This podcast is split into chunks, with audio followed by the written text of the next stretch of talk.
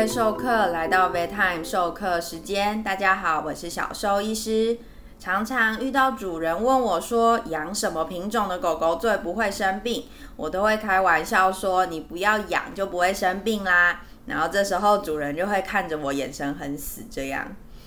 其实啊，不管什么品种都会生病啊，就跟每个人生在这个世界上就一定会生病一样。但是，一些跟基因遗传相关的疾病比较不容易发生在我们所谓的米克斯身上，而有品种的狗狗、猫咪相关的遗传疾病真的很多。到底大家口中叫得出品种有特殊长相，比如说长长的耳朵、短短的鼻子，或是长长的身体、短短的腿，这些有品种的狗狗、猫咪容易有哪些疾病呢？很严重吗？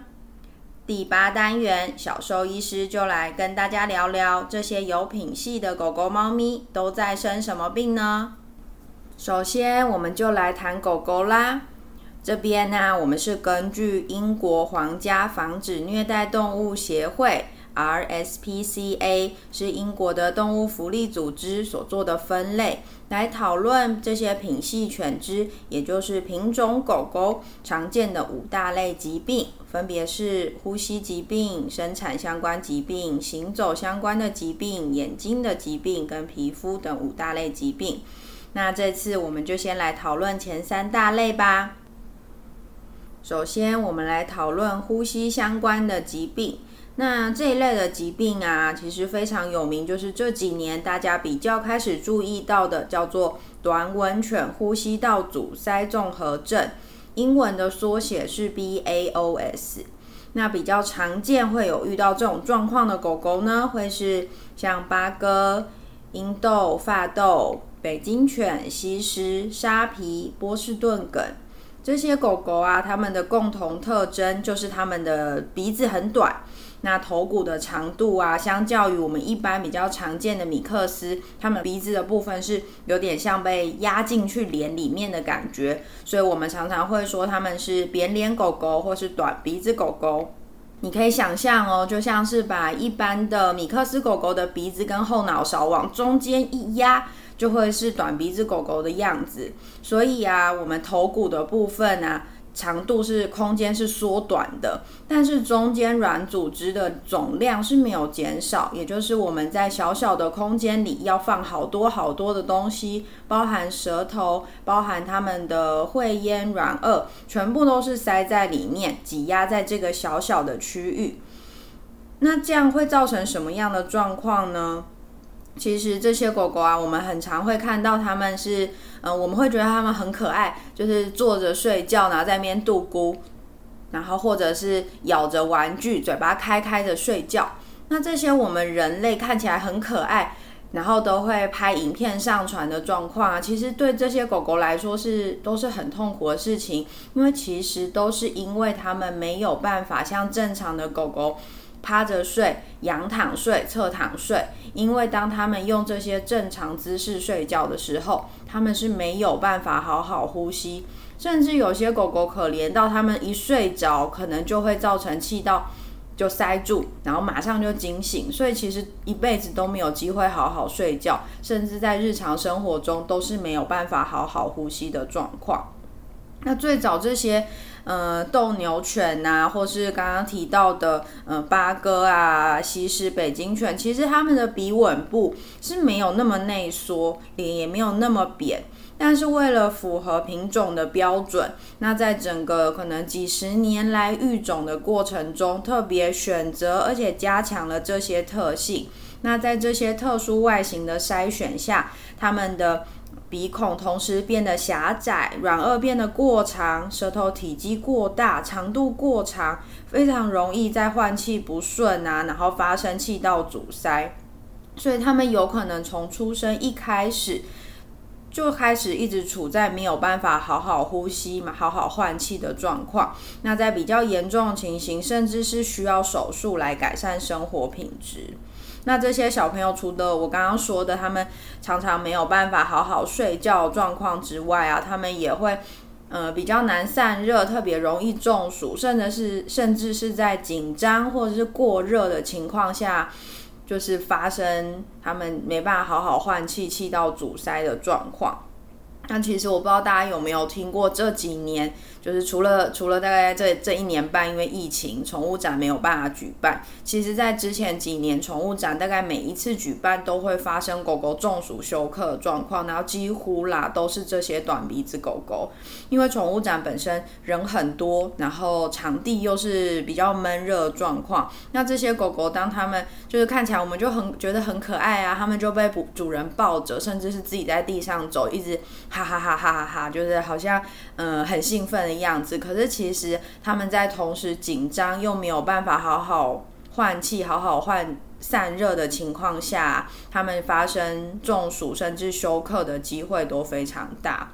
那或者像是嗯，我不知道大家知不知道，现在很多宠物美容其实不太会让狗狗进烘箱，他们宁愿手吹。把它们的毛吹干，因为呃之前也发生过很多次，就是这些短鼻子狗狗在进入烘箱里面，因为烘箱里面比较密闭，比较空间比较狭小，可能狗狗会比较紧张，然后在里面吹那个热风啊，温度比较上升的情况啊，真的就有短鼻子狗狗就在里面。可能就休克，然后就走掉了。其实这种状况都是非常危险，都是在这些嗯扁脸狗狗身上都有可能发生的情形。然后大家不知道有没有听过，就是其实从二零一三年起，几乎所有的航空公司都规定不再载运短文犬。顶多在短的航程，然后你提供足够空间的运输笼，而且它有足够的通风、足够的饮水的情况下，他们才会评估，就是可能可以帮你载运。因为其实这些短鼻子狗狗、短吻犬，还有包含扁脸的猫咪，都是呼吸道狭窄的高风险群。那在运送过程啊，就是要被。呃，从地上运到飞机上，然后飞机在起飞的那些引擎的声音，其实对这些动物来说都是很大的紧迫。环境的闷热还有不通风，都会让他们在运送的过程中都会有猝死的风险。所以，其实几乎所有的航空公司都不愿意承担这样的责任了。那即使是这样啊，我们这样已经听起来觉得，哎，这些短鼻子狗狗其实它们可能从出生到它们离开这个世界，因为他们先天的这些结构异常，造成他们生活非常多的不便，甚至很大幅度的影响到他们生活品质。但是每一年一样有上万只的短吻犬在世界各地诞生。因为这些犬种长得就很可爱，然后非常受地球人喜欢。嗯，台湾这几年其实养发豆的人真的是越来越多，然后在国外其实也都是。那让这些就是更多这些处于呼吸道问题的狗狗诞生在这个世界上，呈现承受这些痛苦啊，其实都是跟他们的遗传，就是我们的育种，其实都是高度相关的。气管塌陷也是常见，会借由在育种过程把这个不好的基因传递给下一代的疾病哦。那常见发生的狗狗就是我们台湾人最喜欢养的小型犬，像是马尔济斯、吉娃娃、约克夏、博美，还有一些贵宾狗也会。那造成气管塌陷最常见的呃症状的话，主人会描述说看到狗狗在咳嗽。但是我们兽医可能会说是一个比较干的咳嗽的声音，然后会很像鹅在叫，我们会称为是鹅鸣声。然后会造成气管塌陷的原因，是因为它的气管环变得比较软化，然后使气管变得扁平。那在呼吸的呼气跟吸气的过程中啊，气道变得塌陷狭窄，然后甚至造成呼吸困难，然后产生剧烈的咳嗽。那在比较严重的气管塌陷啊，除了刚刚说到会出现剧烈咳嗽之外，也是有可能在气管狭窄到没有办法好好换气的时候，会发生呼吸中止、休克的状况。所以在药物没有办法好好控制这个疾病的情况下，是有可能会需要使用，比如说气管支架来协助改善这个小朋友的生活品质以及他本身气管的状况喽。接着，我们来介绍第二大类容易借由品系遗传相关导致的疾病。那第二大类的话是跟生产相关，也就是难产。那比较容易发生在像是斗牛犬、英国斗牛犬或是法国斗牛犬。那在巴哥或是波士顿梗，这些都是头大、肩膀宽，那骨盆却比较窄小的品种。当这些品种的狗狗要作为种犬在繁殖的时候，就有可能遇到幼犬的头跟肩膀太大，没有办法通过妈妈的骨盆的状况。那这个时候就会发生难产。如果没有及时到兽医院进行剖腹产的话，就会导致母犬跟幼犬都死亡。那其实这些目前来说啦，台湾的规定就是一般的家犬家猫，除非你是要去申请。可可，不然是不能在家里私下繁殖的。所以这个状况，以目前台湾想要养品种犬的，呃，大家来说，这个状况是比较不会发生的。但是确实是要很注意，因为代表就是当这些品种犬的母犬在每生育一次，其实都是一次的风险，它们很有可能就在生产的过程中就离开这个世界喽。接着，我们来谈谈第三大类与行走相关的疾病。那行走相关的疾病，也就是会造成这些狗狗行走困难。第一种疾病是大家都不觉得它是疾病，大家都会觉得哇，这样好可爱哦。也就是软骨发育不全，也就是像腊肠、柯基这些腿短短的小朋友。其实很多人都不知道这其实是疾病，大部分的人只会说哦，好可爱哦，腿好短，走路一摇一摆的。其实啊，这个是因为他们软骨天生就有发育异常，就类似人的侏儒症，是因为基因突变使软骨出现缺陷，全身的骨骼发育异常，然后四肢的骨头发育不良，变得很短小，甚至是弯曲。但是因为人类啊，我们这些变态地球人就觉得这个腿要够短才可爱，所以这些异常的基因就被人为筛选保留下来，甚至是强化。所以其实我们现在看到的腊肠、巴吉度或柯基，其实都比最早数十年前培育出来的品系的腿都更短。那现在我们看到的这些狗狗，这些短腿的狗狗，其实。常常会看到它们连肚皮都有可能在走路的时候都快要贴到地板，跟最早就是几十年前培育出来的那个品系其实已经是有一点差距。那这些都是人为去培育的结果。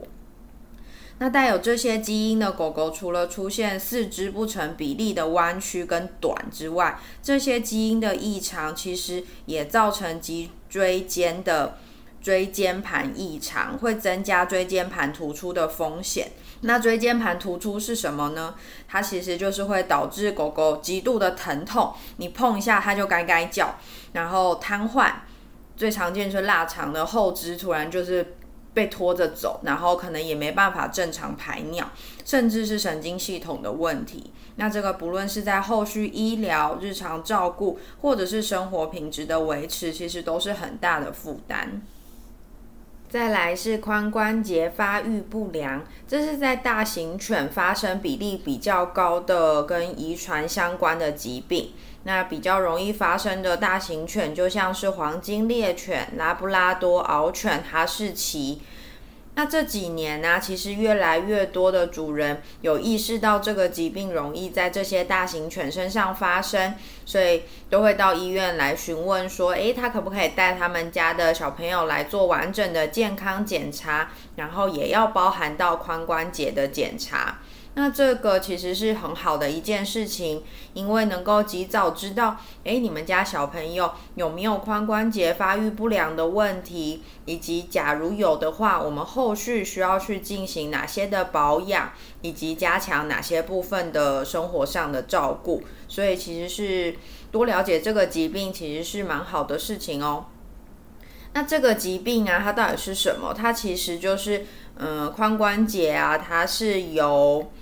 嗯，髋关节窝跟股骨头的球面构造组成，所以假如股骨头那个球面构造变得平坦，或者是髋关节的关节窝被磨损，里面变浅，让关节窝跟股骨头的那个球面没办法形成一个稳定的关节。那久了之后呢，就会造成可能行动上的不便，最终会变成不可逆的退化性的关节炎。在髋关节发育不良的狗狗啊，早期可能只是出现跛脚，走路没有走得那么顺，跑步可能跑得没有那么好。但久了之后啊，退化性关节炎越来越严重，甚至有可能会造成后肢不良于行，甚至是接近瘫痪的状况。那也本身也会造成狗狗十分疼痛，甚至会需要长期使用止痛药。最后，甚至是无法行走的情形哦。接下来要跟大家介绍一个比较特别的疾病，叫做退行性脊髓神经病变，也就是类似人的渐冻症。那它比较常发生在德国狼犬、西伯利亚哈士奇、牧羊犬。台湾这几年则是柯基发生比较多。那这跟它的 SOD1 基因突变会有相关。那初期的症状啊，会是单侧或是双侧的后肢轻微拖行无力，走的不是那么的好。那发展到中后期之后啊，从后肢就开始逐渐往上，可能慢慢出现肌肉萎缩，然后失禁，慢慢发展到前肢无力、呼吸衰竭，甚至是吞咽困难。最早这个疾病啊，发现就是被大家重视，其实是在德国狼犬，因为德国狼犬那时候大家为了要培育出他们的品种圣经上面的那个标准，所以大家一定会可能那些育种专家他们就会开始近亲繁殖、近亲配种，希望能够保留他们希望的那些特征。但是他们没有注意到的是，他们保留了他们希望的特征，但是也有可能把不好的遗传基因就这样子给传了下来。所以在那一年的德国狼犬的选美大赛里面，有一半以上的德国狼犬都有出现后肢的轻微拖行或者是无力，很有可能就都是有带源这样的基因。那这些比赛的冠军犬啊，或者是得名的犬只，它们其实都是会被作为种犬，不断的繁衍后代。那这些后代同样基带源这些不好基因的几率就会非常的大。那台湾这几年比较多柯基发生这个疾病的原因，是因为日本在几年前他们的那一批种犬就带有这个 SOD1 的基因突变。所以从日本过来的柯基犬也很多都带有这个退行性脊髓神经病变。那那个时候台湾才开始比较多人去重视这个狗狗界的渐冻症。那这个基因的 SOD1 的基因突变啊，其实现在是已经有基因检测可以做，但是理论上啦，作为种犬都，他们犬舍都应该要付费去进行这样的基因筛选，去确认这只狗狗是没有带源这样的疾病，才能去繁殖后代。但是在台湾进行基因检测这件事情是还没有到像国外那么盛行，也并不是犬舍的种犬的标配之一。造成行走困难，还有一个以台湾比较多人养小型犬来说比较常见的疾病，叫做膝盖骨异位。